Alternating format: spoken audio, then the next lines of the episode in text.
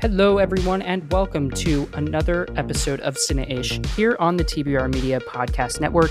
My name is Jared, your host for the day, and we have got a lovely show lined up for you. Later in the episode, Wren will be joining me to talk about all of the supposed snubs at the Oscars and what we think about the categories and the nominations. I'm really excited for that conversation. I have a feeling it's going to be quite spicy, and you'll want to tune in for it. So stay around for that. We're also going to be talking about a whole host of news. This is now a monthly podcast. So we are not doing the weekly news anymore, but I'll just rip some headlines over the course of the last month and just kind of put it out in the air for you. Um, I'm not going to go as depth into all of the news as I previously did, but I'm still going to give you a lot of the big headlines and I'll talk about it a little bit. So if all of that sounds good to you, let's get into some of the news from the last month. I first want to start out by talking about the news of Moana 2, which is coming in November, according to Disney's CEO, Bob Iger. So, this was kind of an exciting announcement. We learned a little while ago that this originally was supposed to be like an animated series for Disney Plus. And when Bob Iger saw the footage, they basically decided that they wanted to just kind of reformat it and put it out as a feature film, as a, as a sequel to the original Moana, which was the most streamed movie of last year, guys. I mean, people are still watching that movie in record numbers. So I'm really excited to see that Moana 2 is coming out later in November. Another thing that we should mention is Jurassic World is not dead yet. It's coming out in 2025, and the original writer of Jurassic Park, David Koepp, is returning to pen the script. So this movie is kind of moving fast in production. We didn't even know about it, and all of a sudden we have a writer attached. It is on the track, and it hopefully will be finished filming at the end of this year, and they will be in the uh, post production element um, of Jurassic World, and will see what the finished product looks like in 2025. Can't wait for that. Other news Dakota Johnson, Pedro Pascal, and Chris Evans are in talk for Celine Song's The Materialists. Now, I'm super excited about this. One, because I love Pedro Pascal and Dakota Johnson. No hate towards Chris Evans, but those are the, kind of the two actors that I follow pretty intensely. But Past Lives was a movie that I absolutely loved from 2023. It was my favorite film of the year. We'll talk about it, I'm sure, when we get to the Oscar conversation later in the episode. But Celine Song is due for a follow up now, and she announced that she was focusing on a New York set romantic comedy called The Materialist, and we now have a cast attached to it. Dakota Johnson, Pedro Pascal, and Chris Evans are circling the lead roles. It promises a more comedic bend than the more sorrowful, nostalgic, emotional parts of past lives.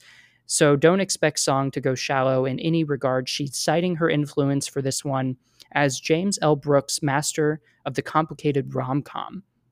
So I'm really excited for this project. A24 is once more backing Song alongside producer and Killer Films boss Christine Vachon.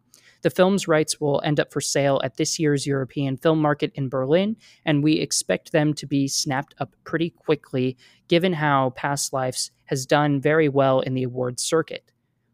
Another interesting news article to come out is about Doug Liman boycotting his own premiere of Roadhouse at South by Southwest in March.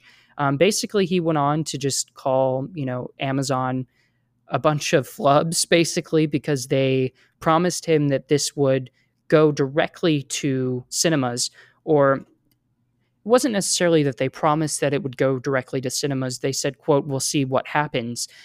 They made a big push in the last couple of years to really delve into the theatrical market and making movies for the big screen. And Liman basically is boycotting the film because he says that they abandoned that uh, philosophy as a company. And so he went on publicly to call out the film and say that he wouldn't be attending his own movie's premiere. So that was really interesting. And I think he has every right to speak out on it and every right to be upset. The trailer looked pretty action packed. Uh, I like Jake Gyllenhaal. I'm excited to see where this movie goes. And who doesn't want to see Conor McGregor and Jake Gyllenhaal fight? I mean, we all do. So uh, look forward to more news on Roadhouse. Hopefully, they do end up switching it to a theatrical release at some point, especially with all the backlash that they've been getting. I could see it in its near future. Another thing I wanted to talk about, and the last thing before we get into the main Oscars conversation of this episode, is the fact that Hulu and Disney Plus are going to be cracking down on password sharing, and that is going to be starting pretty soon on March 14th.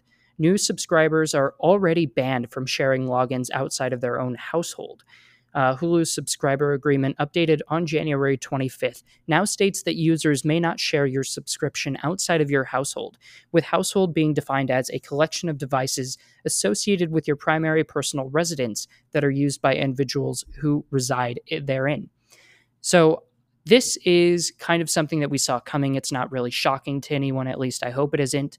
Uh, you know, Netflix implemented something like this a couple years back, and a lot of the big streamers are kind of gearing up for more and more of these pack, password crackdowns because they want new subscribers. That is their whole business model is to gain new subscribers and they can't do that if Joe Blow is sharing his password with 10 other people and they aren't paying for the service. So, when Netflix implemented this, they gained 13 million new subscribers in 2023. That is significantly higher than the previous years before as they kind of saw a decline in new subscribers. So it does work to crack down on password sharing as a business model. Um, and I think that they do have a right to say, no, you can't share your password with other people, especially companies like Netflix and like Hulu and Disney Plus that make a lot of content for their streaming services. It makes less sense when your streaming service has nothing for content right? Like you have nothing on there, you're not producing anything.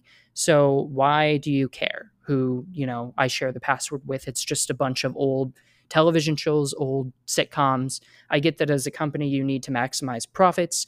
Um, but if you're not backing up your service with actual, you know, quality original content, I don't think it matters as much. But in this case, Hulu, Disney Plus, and Netflix all produce a significant amount of content, and I think it's okay.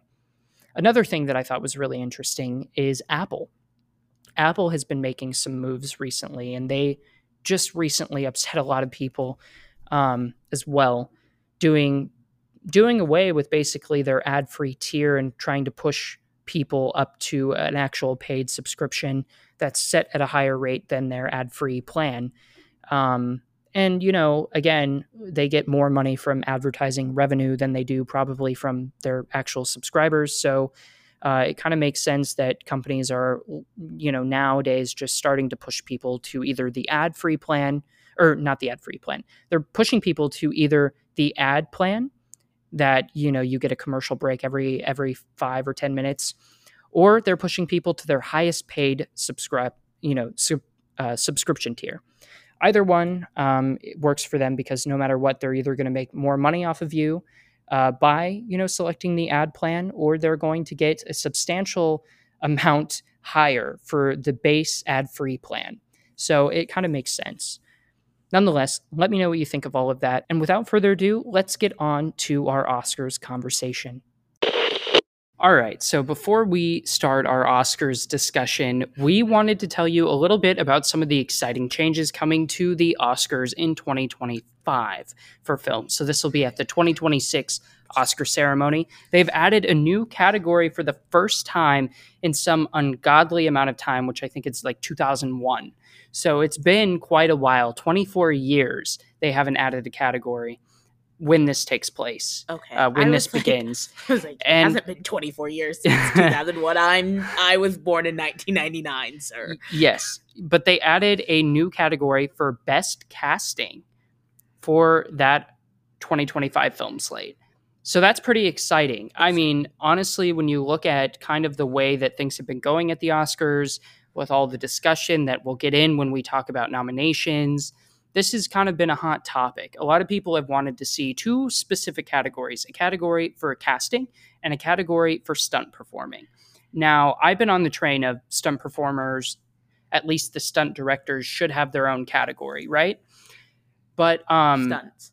but the the whole concept of it has been kind of shady. It's been like who comes up to accept the awards? Well, the stunt coordinators, of course. Like the Anyway. costume designers, it's literally it's not that difficult. So it's not that difficult for that.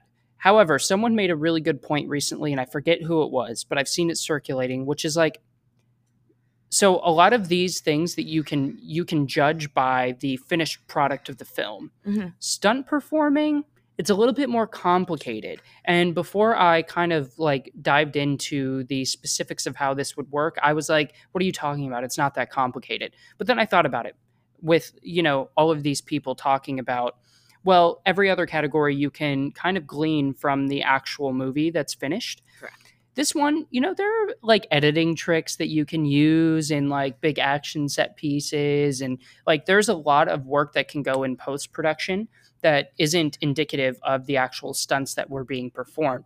So you would basically have to have like a voting body that was on these sets working with like the stunt coordinate- coordinators or at least like watching them perform mm-hmm. in order to like really like determine who basically you know coordinated these stunts the best. So i thought that that was a really interesting kind of counter argument to the discussion of a best stunt performance category. Yeah, but I feel like in that like in that retrospect, like, okay, maybe you just do it like who had the best stunt and every like movie that releases gets to like submit a, a bid, if you will. I guess yeah you would have to like Because I'm do a like behind this you would have to have a camera crew that would be an additional cost for film production Okay, but I feel like there's always like okay, maybe there isn't, and maybe I just watch Tom Cruise too much because I always see that man's behind the scenes. Yeah, but uh, he the reason that he does his stuff is because he wants people to see kind of the movie magic that goes into doing a lot of his, you know, shit um, that he will die on in space when he shoots that movie with Doug He Liman. can't get in space. Uh, oh, but he's going to try.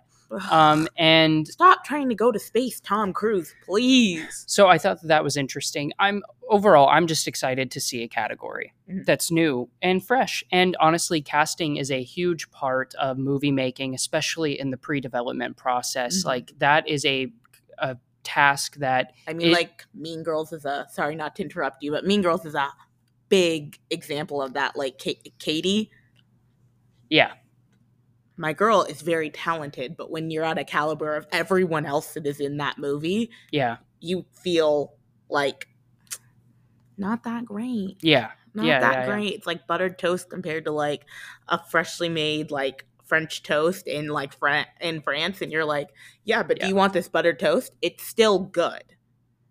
It's just not great. it's just I like that. Um, so yeah, I'm excited to see it. Let's shift our focus. Let's talk about the actual Academy Award nominations that were released uh, at the end of last month. So um, we're doing a monthly podcast now, FYI. Uh, so like all of this, you know, is like kind of older news, but we're going to talk about it anyway because I think it's still relevant. We've still got a full other month to go before the actual Academy Awards. So why not dive into some of the things that um, you know that people were discussing, and that is going to include the quote unquote Barbie snubs that occurred, and we're going to talk about everything else in between, and maybe even give some of our picks on who we would have put in these categories ourselves. Do you Um, want to tell them about our bet that we've made? We did make a bet. We made a bet that It's for best actor. It's for Best best, actor, right?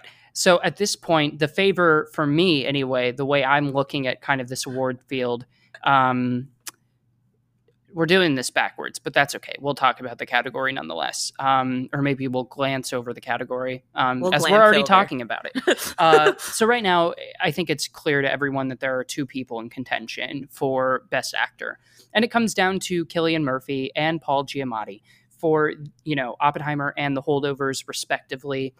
Who knows what's actually going to happen? But if I had to place money on it, I'm saying that Paul Giamatti is going to um, take that award. And I'm obviously as a Cillian stan, um, I love him. I think that if you ever watch any of Cillian's interviews and you want to know what Jared would be like if he was famous in, in in interviews, exactly that. Yeah. That speak English, please. when they're talking about, you know, like when they ship you guys together and he's like, What are you saying to me What, what are you talking about? what, what what meme are you referencing? I don't know what a meme is. Yeah. Uh, Um, but we bet I think he has to do my laundry for a month Yeah. if I win. Right. And I don't remember what I have to do. You, uh, we get so she has to have movies or television shows on while she sleeps because she Yes. needs the sound and the light. I sleep in pitch blackness, so we've come to the conclusion that if I win this bet, I get to at least play black screen storms throughout the night rather than watching Phineas and Ferb or listening to Phineas and Ferb for the thousandth time in a row. I switch it up. Sometimes it's New Girl, sometimes it's the nanny. Yeah. But typically it is Phineas and Ferb, and Candace screaming does wake oh him up gosh. every time. Which exciting news, not what we're talking about.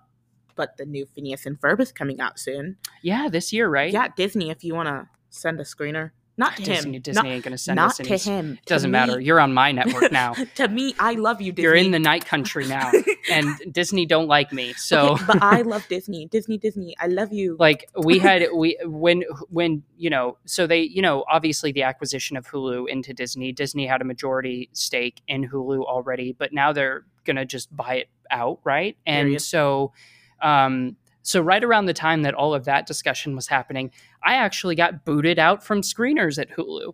Um, and that's not to put anyone on blast, but it kind of is. Uh, you, like I lost access to screeners through Hulu um, when Disney decided that they were just going to buy out Hulu outright. And so Disney don't like me. I get screeners from most other streaming companies, Yeah. the big ones anyway, and like they just simply do not like me at Disney, and that's fine. but um, I love you, Disney. I Yeah. love you. It was um, Send it to my email. what was it? I have a podcast titled Oh, it's titled Disney is truly awful sometimes. And I'm pretty sure that's the pod because I kind of went in. I don't even remember what that was over. I think it was regarding the John Boyega Star Wars situation and Oh, all of that. And anyway, so like they don't like me. That's fine. Moving on. Moving on, Oscars. Oscars. Um, I will win the bet just because the Academy actually doesn't give awards to the people who, and for the record, I think both actors in this instance deserve that award. Th- th- They're I don't both know why he's like saying this. Like all of a sudden, he became God and the one that reads the the votes from the Academy. But from what I know, neither of us are Academy voters. No, we aren't. But they they like to do this honorary award system sometimes. So, like for instance, I think of um, what's that Winston Churchill biopic from a few years back with Gary Oldman, The Darkest Hour. Uh, the Darkest Hour. Now, Gary Oldman rightfully deserved that Oscar. I, I forget who he was in contention with, but it was like. I, I wasn't personally placing my bets on Gary Oldman, but they gave it to him anyway because there is this kind of underlying like we have to give people honorary Oscars. Okay, but if we were going to give an and honorary, Paul Giamatti but if- has never got but one. if we were gonna give an honorary Oscar, we should have maybe done it for Chadwick Boseman. And that's my opinion, and I'm dropping it. It's Black History Month, Well, and we're filming this, so blah, blah, blah, they they clearly thought that that's what was going to happen. They based should on have- on they should how have they fudged it. Well. They I should have fudged I, it. I mean, if you're going to go all the way to reorganize every category so that Best Actor is last, so that he has a you know, so that we end the show honoring Chadwick Boseman, you probably should have just fudged the fucking numbers. Um, I don't think that they should have done that. I don't think that they should have reorganized the show in that way. And I do like the actual presentation of that year. I mean, you had Regina King hosting. Uh, She's fantastic. And like the whole like the whole motion of the cameras overhead, you know, on the tracks above Yeah. the audience, that was cool as fuck. Like the actual presentation of that year. And I don't mind you switching up the reordering of the categories. But also, But, like, like, Best you- Picture you- is supposed to be last, from right? the from the actors, like the lead actors onward, don't touch it. Like don't don't touch the order of anything. Yeah, like Um, give them their moment, bro. Like, yeah. So that was a problem. But anyway, they like to honor people sometimes, and I feel like Paul Giamatti is at that place in his career where it's looking like he is favored. okay, well, you know what? The only thing I remember him from is Liar Liar, so I'm well, good. Yeah, I mean, liar, liar for sure. But you, I mean, here's the thing: they're both good. Paul Giamatti actually, it's the only character this year that you can smell as an audience member. You can smell. He smells like fish that's in the script, and the way that he portrays that character, you literally can smell him on screen. Cap. That no, it's not Cap. you want to know you what I can? You want to know what I can? I can smell Hmm. when I watch Oppenheimer. What Radiation. radiation? um, yeah, it's fun. So anyway, that's our little bit. Yeah, I know. I've been doing it the whole time. Don't mind me. Uh, you pay. You pay for this. Um, you can get kind of a video version of the podcast if you sign up on our YouTube uh, page. So if you go over and join one of the tiers, I think it's the producer tier, you can get access to a portion of this podcast in video form. That's your plug to do that. Uh, let's talk about the rest of the categories and the races. So the film that nabbed a total of 13 nominations, followed by Poor Things with 11, Killers of the Flower Moon with 10, and Barbie with 8, was Oppenheimer. Oppenheimer got 13 award nominations. Honestly, as it should.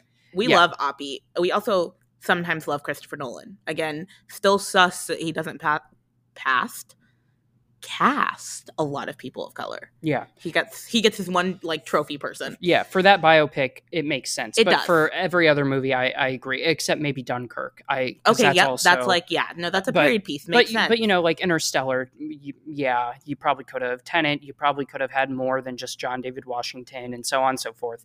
Anyway, uh, he still makes brilliant films, and he will get his award this year for Kill or for uh, Oppenheimer. That's the reason I said Killers there was because again, the Academy loves Martin Scorsese, and so even though I don't think the movie is as strong as Oppenheimer, I could see them also maybe in a year where he where Christopher Nolan didn't direct Oppenheimer yeah. that that they would give it to Martin Scorsese for Killers of the Flower Moon. Anyway, we're going to talk about all these things. So let's start off with um, the snub, so to speak. So a lot of people, let's get this out of the way right now. Barbie was not snubbed for anything. you heard Um, it here first. Barbie got its Best Picture nom. It, it's leading with what ten nominations? Is that what Eight. we eight eight nominations? Um, it got its due, and historically, movies that do that well at the box office do not get anywhere close to that amount of nominations. Um, th- this movie was rewarded, rightfully so, in the categories that it's nominated in.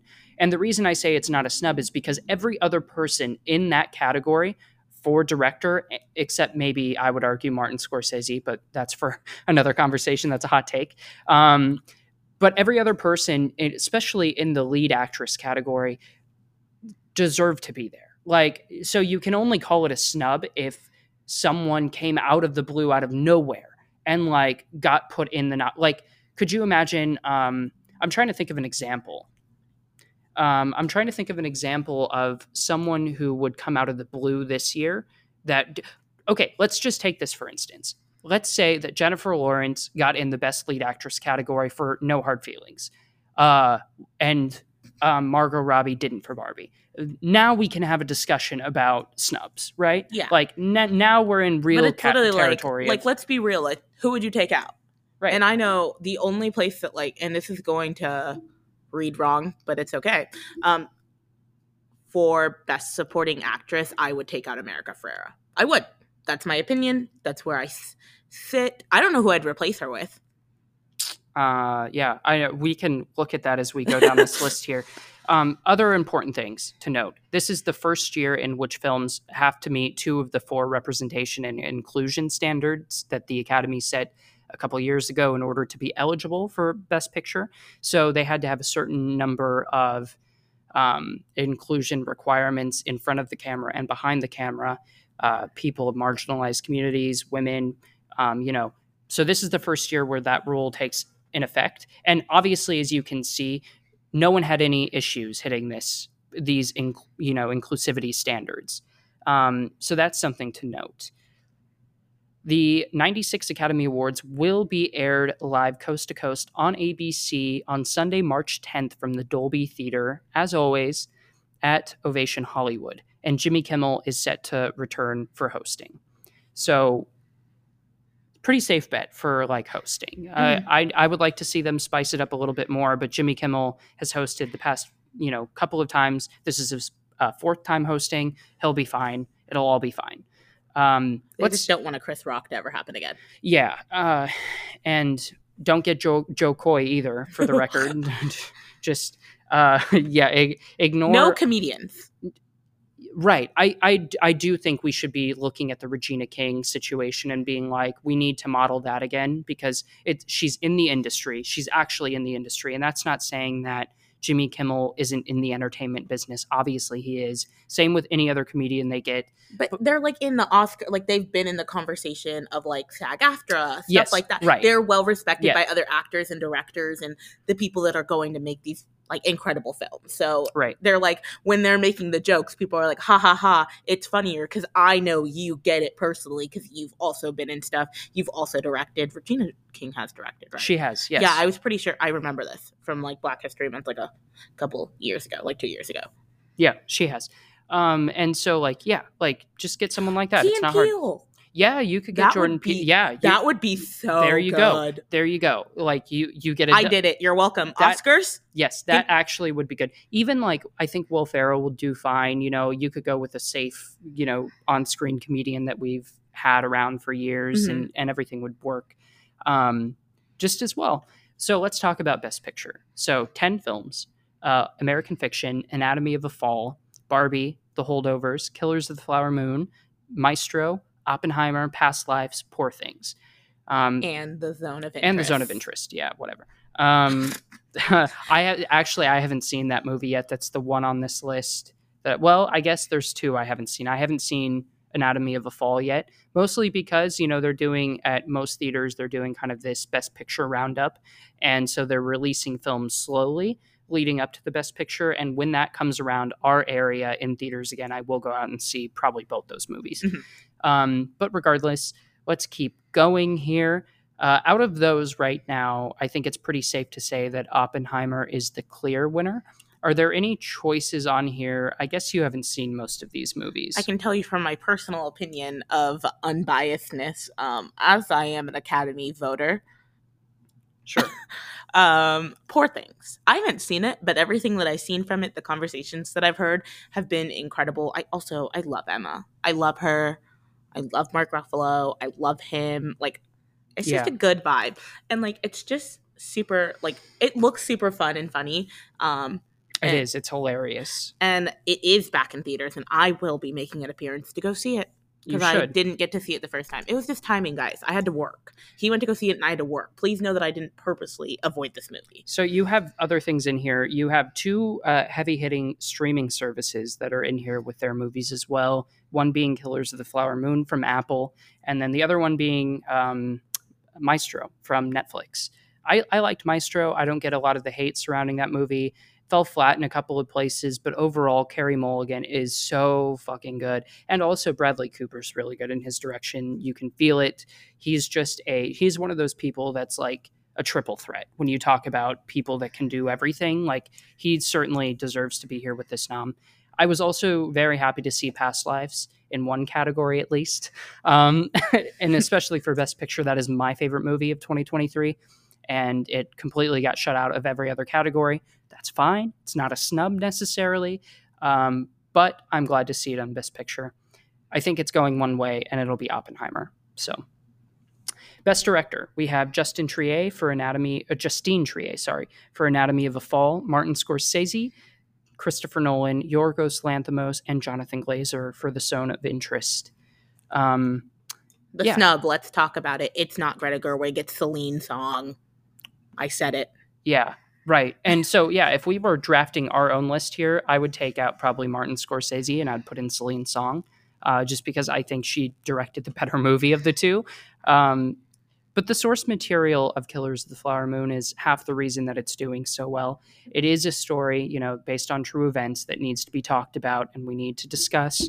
Um, we brutally murdered the people of the Osage Nation, and it led to some pretty harrowing firsthand accounts of kind of the crime and tragedy surrounding um, that story. And so that's part of the reason why it's getting so much awards tension. But I think that Martin Scorsese didn't direct the better movie out of that in past lives. So I would have given it to Celine Song for sure. Um, who directed Saltburn?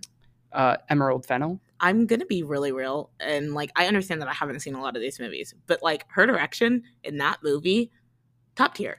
I mean, she tier. got she got I think she got a nom for her last film, Promising Young Woman, with Carey Mulligan. Carey Mulligan's a frequent with uh, Emerald Fennell, which I love because I love Carey Mulligan. But yeah, no, I just I think like the direction and like I don't know what how you guys feel about Saltburn, but I loved Saltburn, so I would have probably thrown her in there. Yeah. So That's that's fair. That- Saltburn got snubbed. That's my opinion. yeah, I'm gonna start throwing around the word snub all the it's time. it's so hard for me because I haven't seen two of the best pictures, so I don't know whether or not it's you know the zone of interest or Anatomy of a Fall is better than Saltburn. I don't think it needs to be a best picture nom, but I think for best directing, like I get that it's so un. Well, Like, you it- go from ten to five there. It has Yeah. it doesn't have a favorable odd of getting in the five. I know it's like, and it's historically like not typical for a best picture like director not to get like the best directing nomination. If that sentence makes sense. Yeah, it's happened, and it's happened in recent years more than people might think. But historically, you know, yeah, like whoever lands Best Director is likely probably getting Best Picture too. Um, not always the case. I don't think it was the case last year. I don't think. No, it did. The Yeah. Daniels one. The year before that, I forget what what what was in competition that year, but I don't think that the year before last that the director and picture were the same. Yeah, that would have been twenty two. I will double check for you. Keep talking. No, no, no. What is this the year of um this is everything everywhere? Uh, that was the year that uh, Ariana DeBose got in. Oh yeah, yeah, yeah. So Yeah. then yeah, not the same year. Okay. Yeah, yeah, check that out. And as you're checking that out, let me run down the best actor in a leading role category. We have Bradley Cooper for Maestro, Colman Domingo getting in here for Rustin, Paul Giamatti, Cillian Murphy, and Jeffrey Wright for American Fiction. I think all of these are good choices. You kind of heard us discuss our feelings of it earlier, but we basically think that, you know, either Cillian Murphy or Paul Giamatti are in close contention for that award. We'll just have to see how things shake up. For Best Actress in a Leading Role, we have Annette Bening getting in for Nyad. Hell yeah. Yes. Lily Gladstone for Killers of the Flower Moon, Sandra Hu- Hüller for Anatomy of a Fall, Carey Mulligan for Maestro, and Emma Stone for Poor Things. Pretty stacked cast. And this is this is why like the the actual like nomination you you can't call it a snub for Margot Robbie because you know, granted I haven't seen one of these films and that's Anatomy of a Fall, but who are you taking out exactly? And I know the obvious answer for a lot of people would probably be Annette Bening for Nyad. But I don't know. Like, I feel like Annette Bening had to embody a whole persona that is not her own. Like, Diana Nyad, for all her faults, is a really intriguing and kind of captivating character in real life. Like, you know, like she's kind of self centered. Um, there's a whole conversation in that movie about you know how much she embellishes certain things and they graze over it a little bit but i think it's a really solid performance so i don't think it's a snub that annette bening's here and margot robbie isn't but that's just me are you having trouble finding it 2021. okay so 2021 was the year that nomadland won best picture correct Yes. okay But it got nominated for. Um, it looks like that was also the year of Promising Young Woman, where Emerald Fennell got her nomination. It was another round Thomas Vinterberg. It is not in the nominations of Best Picture.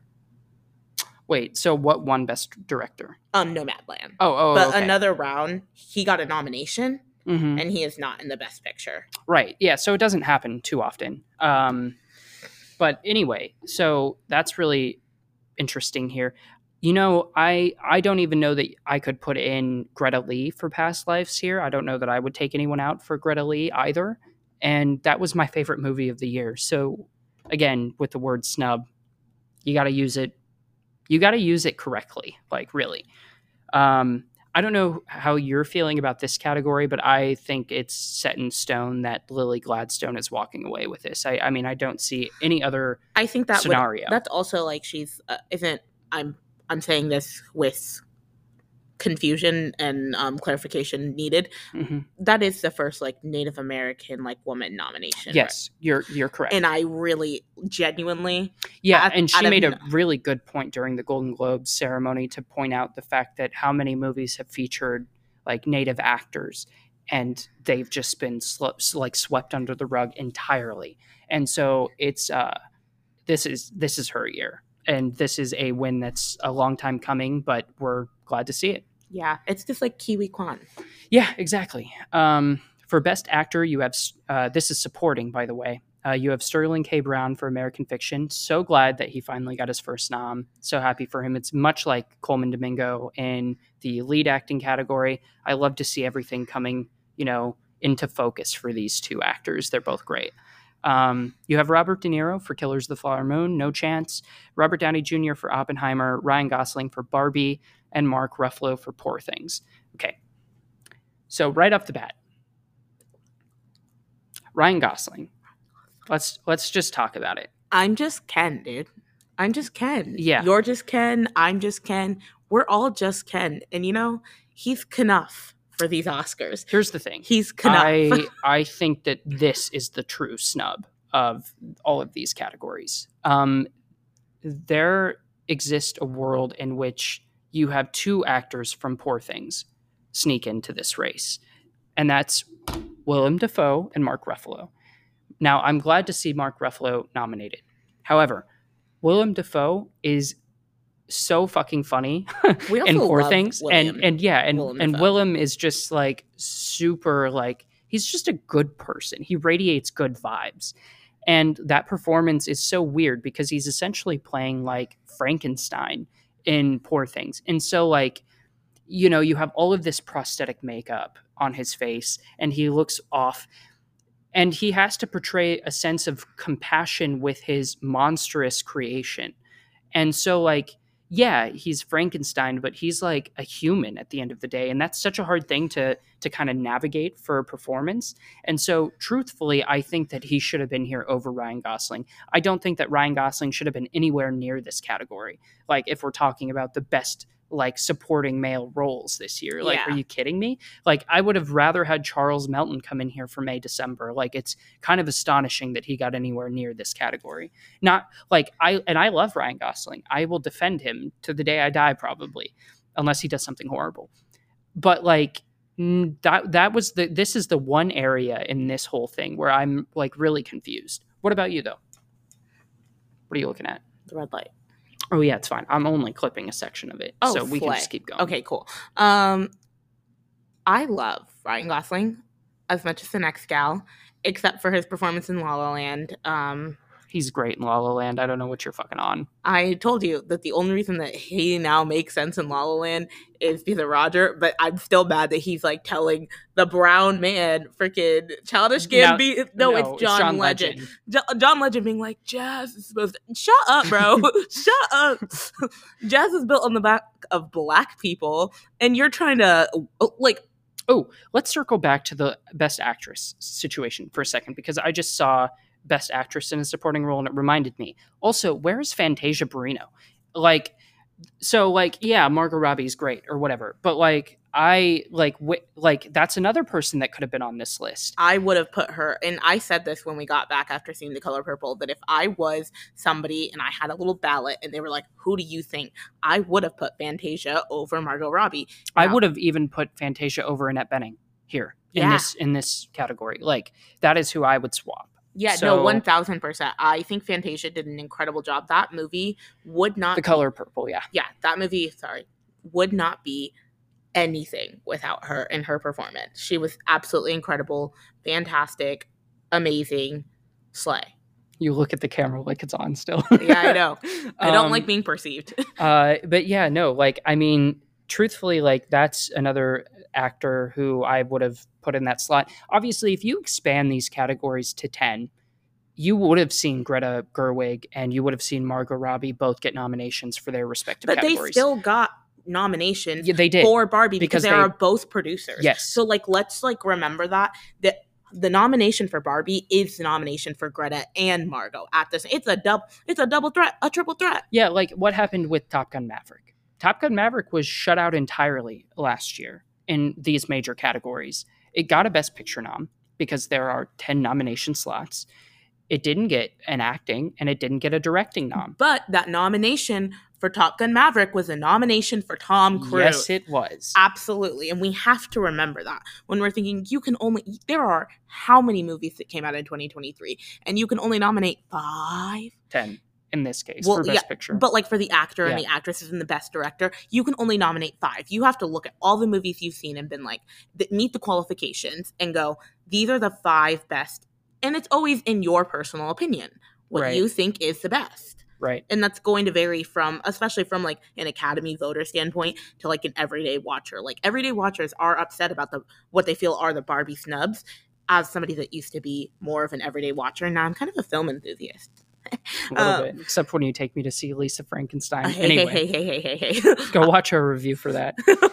um when you said frankenstein i had flashbacks i had war flashbacks um but when you're taking that everyday watcher they're not going to understand why uh like in like they're not going to understand the Annette Bening and, and Nyad because they didn't watch it, or Lily Gladstone for Killers of the Flower Moon, or Anatomy of the Fall. Like probably half these movies they didn't watch. I'll give them, Over. yeah, Over. Way Oh, over. majority of the like just looking at the best actress category, I would be surprised if anybody that I know that loves Barbie as much as like I love Barbie, um, has watched these things. I think you might get a few that are like, oh, I love Emma Stone, so I'm glad to see her in this. But the rest of them, they probably think are like, oh, well, Margot Robbie could have gone it gone in one of these categories. And I'm like, yeah, but you haven't seen their work and what they've done and what they bring to the table. So how can you discredit what they bring to the table over Margot Robbie? She doesn't want that, guys. She doesn't want that.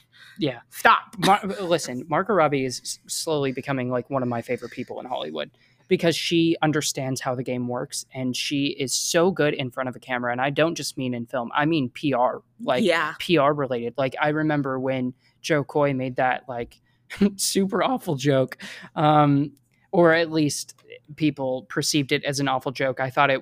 I thought his execution was where the problem was. Um, but like when he made that awful joke and she just laughs, you know, and I, it's like, yeah, because you you understand the industry that you're in, and she now has transcended like just acting. She is a fucking producer. She produced Saltburn. She produced so many other things. Like she is more than just someone in front of a camera. Like no, one thousand percent. And I think people forget that um, that aren't immersed in the industry that they're like, oh, she's not getting her credit. It's like, no, that nomination for Barbie was to see like, I see you, I heard you, I saw what you did. Every nomination for Barbie is for Margot. Yeah, really. And and going back to Top Gun Maverick, I don't think that Tom Cruise should have been in the running last year either. Like I like those are movies that are fun popcorn movies. That, like Tom Cruise had emotional moments in Top Gun Maverick. That doesn't just because like he showed a range of acting doesn't mean that like it was the best acting. Right. Like it, it ca- qualified for one of those five spots. And I think that's something that we just need to remember for our everyday movie watchers. That there are a lot of these movies that you just haven't seen, and you're gonna have to be okay with. Yeah, and other- that's and frankly that's why like the Golden Globes like intrigues more of the casual viewer than like something like the Academy Awards because like they have a they had they separate everything into two different fucking categories. They have you know, comedy. they have comedy or musical, or, drama. So like they're nominating basically like 20 movies, so it's easier for things to like come up. Well, you and know, then they which is why the- you saw Saltburn come up, Yeah, and it's not anywhere near these like awards. it should be. Um, Do they do a set design category yet, or no? huh? Is there a set? Um, the, I mean, you have writing, you have animated documentary, live action, um, you have cinematography, costume design, makeup, and hairstyling. So that that's where and the oh, production. product. Okay, that's what I was Um, wondering. so those are your like uh, technical categories. Um, as far as the best supporting actress goes, we did have a couple um, surprises here. So I thought that yes, America Ferrera and Barbie was definitely a surprise. Um, I, I do like America Ferrera, so I'm glad to see her get nominated. Mhm. Um, Danielle Brooks for The Color Purple, so you got your Color Purple uh, acting category right there. Um, Emily Blunt for Oppenheimer, Jodie Foster for Nyad, and Da'Vine Joy Randolph. Out of these, the only people that I'm like, the I that the performance like permeates my mind to this day. Uh, Jodie Foster, Nyad, and Da'Vine Joy Randolph. Those are, I think, right now the two that I would lean towards. Danielle Brooks for me, like I again, I'm also a musical enthusiast, so I think that has to come first. Is I loved her performance in that, but I will Yeah, say she was super good. one that I'm really and like maybe I, I like I just don't understand the Academy. Again, I went from casual film girl. Mhm. Um, Emily Blunt. Yeah, yeah. Okay, I would have on like my problem is like, and I understand Florence Pugh didn't get enough screen time, but I feel more like more energy from Florence Pugh's short little communist but- vibe But, here's than the thing: Emily Blunt. when you're when you're analyzing these performances, you have to think like the Academy, and the Academy loves that little snippet that they play right before they announce or when they're announcing the actual like um, category, Mm. right? So they they want to say Emily Blunt Oppenheimer, and then it plays that clip of them in the forest where she basically is like so cold to him and like so cut off and disconnected Yeah. from him. They want that clip, so you have to think in terms of Oh, what they- they, are going and to they don't want the clip of uh, Florence Pugh on right, right. Right. I want that because clip. I because I do think that Florence Pugh had way more of a presence in that movie than Emily Blunt did. But that one scene, that one scene, is what propelled her into this. So Honestly, all I can think of is like Emily Blunt. All I can think of is like Mary Poppins. So like maybe Yeah. that's what happens in my head. yeah, and kind of uh, like a lower, kind of more minor performance was Jodie Foster in Nyad. I think out of all of these, like Jodie Foster's performance, and the reason I don't say divine right there is because like that movie centers around three characters, and she happens to be one of the three characters Mhm. in this triad. So like she automatically is going to probably get in this category no matter what. Yeah. Um, even though I think that's also a minor performance, but Jodie Foster, while she has moments in that movie that her performance like elevates a little bit and you know her inflections change and whatnot, that that movie and that performance is pretty one note. I don't know what they're going to clip for her. You know what I mean? That's what I mean. I'm not saying that the performance was one note. I'm saying that the baseline for who usually gets into this, Mhm. she has more of a baseline like that's flat than other people do in I this kinda, category. like, but I'm gonna make a prediction. It's either gonna be one on the boat, um, like around the. Can I say this? Is it spoilers? no one watched Nyad. Go Okay. ahead. Um, like, Spoiler alert. around. It's a true story. Yeah. Anyways, um, around the jellyfish thing. Oh, yeah. That's that's probably it right there. yeah. Where she's like actually like, Like- yelling and like or when she jumps into the water with her and she's like one stroke next stro- and she's like oh, counting with her Yeah, that's What- good. Yeah. look at me I, i fucking love Jodie Foster. Anyway, I Jodie Foster in this incredible 10 out of 10 I'm very excited she was the best part of that movie. Yeah, Love she- you, Annette Bening, but she she was the I was she was the emotional core. She yeah was the heart I was the only I was only watching that for just like he's like do you want to watch this after I made him watch Work It on Netflix with Sabrina Well, Carpenter and Jordan Fisher you know watch what? it I, I had a I had a feeling that this movie would come up, and I just I had an inkling. Like you have inkling. Jodie Foster and Annette Bening here, and like the Academy kind of loves Netflix low key. So like I'm like I, I, was love just Netflix like I, too which is why I watched May December because I think you could have easily taken out Emily Blunt or America Ferrera, love her, uh, for uh, like Julianne Moore in May December. I think he could have. my boss just watched Um, May December and she asked me um, to explain the ending to her so I'll need you to tell me what the ending's about Oh yeah, that whole movie is about performance, so that's what that is. Uh, it, it's a hard movie to grasp for people that don't watch a lot of films like that. Um, but I'll explain it to you perfect anyway, because it does kind of end She- she's like, I don't understand the ending. And she's like, Have you seen it? And I said, No, I haven't, but Jared has. I'll get him to explain it to me. um, yeah, I like May December. I don't think I don't think it was like like the best thing to come from this year, but nonetheless, writing an adapted screenplay. We have American Fiction, Barbie, Oppenheimer, Poor Things, and The Zone of Interest. Okay, look. Um, this one is tough. Now, Barbie was trying to get into the. They were campaigning for original screenplay at the start of this campaign season, and I, I agree that they should have probably been an original. But because there is a, an existing IP, I did the research though. None of the other Barbie movies in the 64 movies of Barbie that there are, trust me, I've seen them all. Um, there has never been a screen like a film a like theatrical, theatrical. wide release. Yeah, that that's the word. Yeah. They've all basically gone to like VOD. right or direct to DVD. Um, and so like I do think it should have been an original. That screenplay is wholly original. Like there's nothing that's adapted except for the IP of Barbie about that screenplay. But then again, there is your Greta Gerwig nomination right there. Not a snub. yeah, true. Um, so this one's tough though because you have Barbie and Oppenheimer in contention, and I just don't see a world in which Oppenheimer does not fucking blow Barbie away. You know what? Like Plot twist, it goes to American Fiction. I'm calling it right now. it won't. Uh, although I do think that that screenplay, what they are able to work with it on the actual technical filmic format, adapting it to the screen was actually kind of beautiful. There's a couple of scenes in there that I'm like, wow, you guys did that really well. Um, but in what world do you does Barbie win against Oppenheimer when Oppenheimer's screenplay was written in the first person perspective, like of Oppenheimer? It was written in the first person. Barbenheimer. How how does the Academy not give it to a screenplay like that that's bold in its format? You know what I mean? Yeah, I just, but it's so hard, like to put Barbie against like Barbie, this fictional character. it that is, so which is why go- it should have been in original. yeah, it's and just so and I think had it been an original, it would have fucking blew out this category. It, oh, like one it- thousand percent. so unfortunately they're going up against Oppenheimer and they will lose. Uh, Oppenheimer is taking this. Um, I I'm calling it for American Fiction. Okay, A very a very slim chance, but it made it in the the top five cut. So you know, It, it, it's also a best picture. Yeah. Um, Cord Jefferson didn't get a best best directing um, nomination, but he definitely should have. It was his feature directorial debut. Same with Celine Song. You had two heavy hitters that were just like, wow, like why haven't you been making films this whole time? and we just watched another directorial debut that was Yeah, that was not great. Um, check out. Lisa Frankenstein review. Uh, so original, you have Anatomy of a Fall, The Holdovers, Maestro, May December sneaks in here, and Past Lives from Celine Song. So again, Celine Song did get a nom for both Best Picture and for writing. So it was good to see. Um, on a script level, I've seen all of these, but Anatomy of a Fall. Jesus, I need to see that because it just keeps haunting me that I haven't seen it yet. It's like the haunting of Anatomy of Fall. yeah. And so the holdovers had a really good script. Like I said, you could literally smell the lead character sitting in your seat. Uh, so that was kind of cool. could you? You could, could. you really? You definitely could. could you? Um, uh, Maestro was also really good. Um, I don't think Maestro has any shot here, nor do I think May December has any shot. So you think it's a past lives or the holdovers or No- Anatomy of the Fall? No, I think it, it, it probably likely will be Anatomy of a Fall.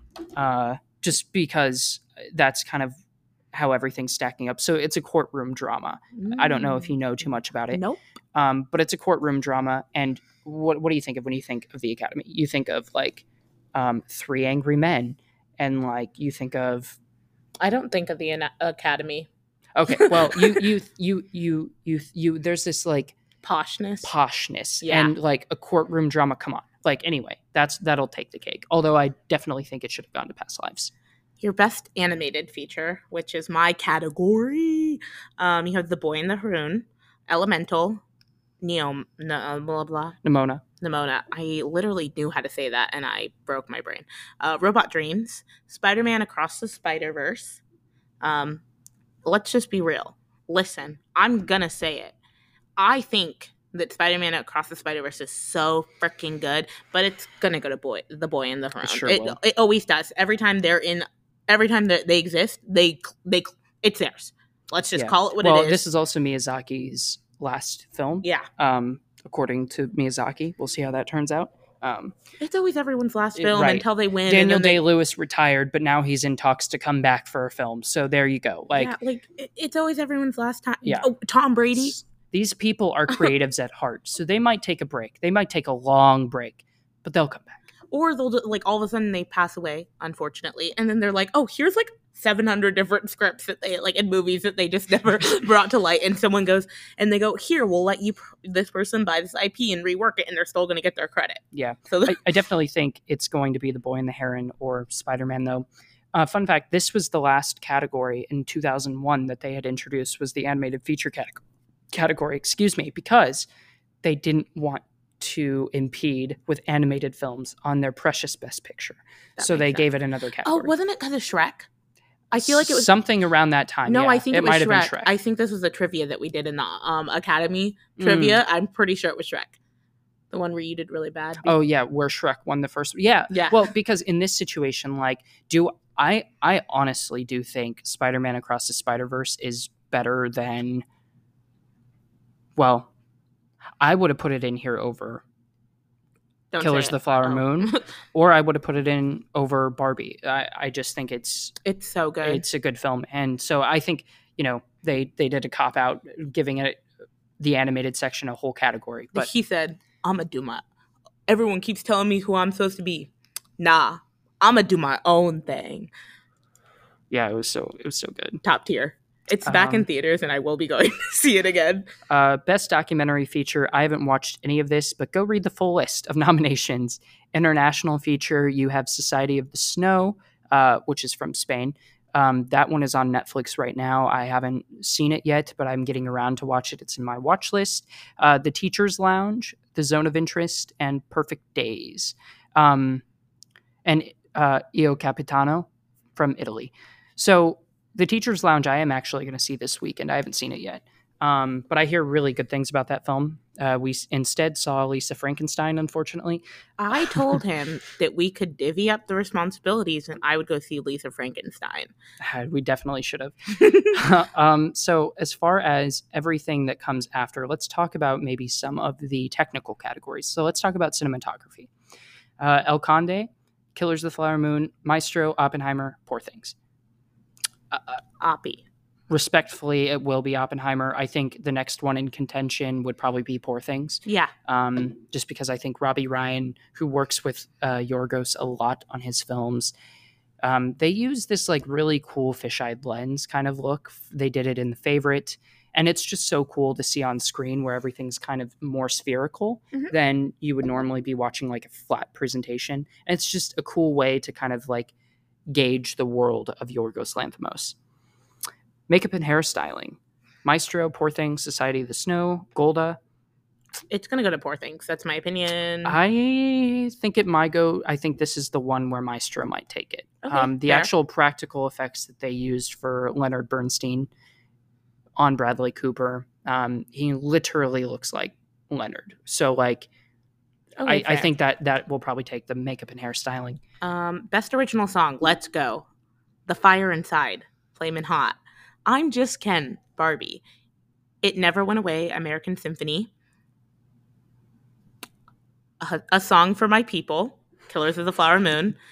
What Was I Made For from Barbie. Now listen, um, A Song for My People, probably one of the best songs out here. I haven't even heard it, but I just know it's gonna hit.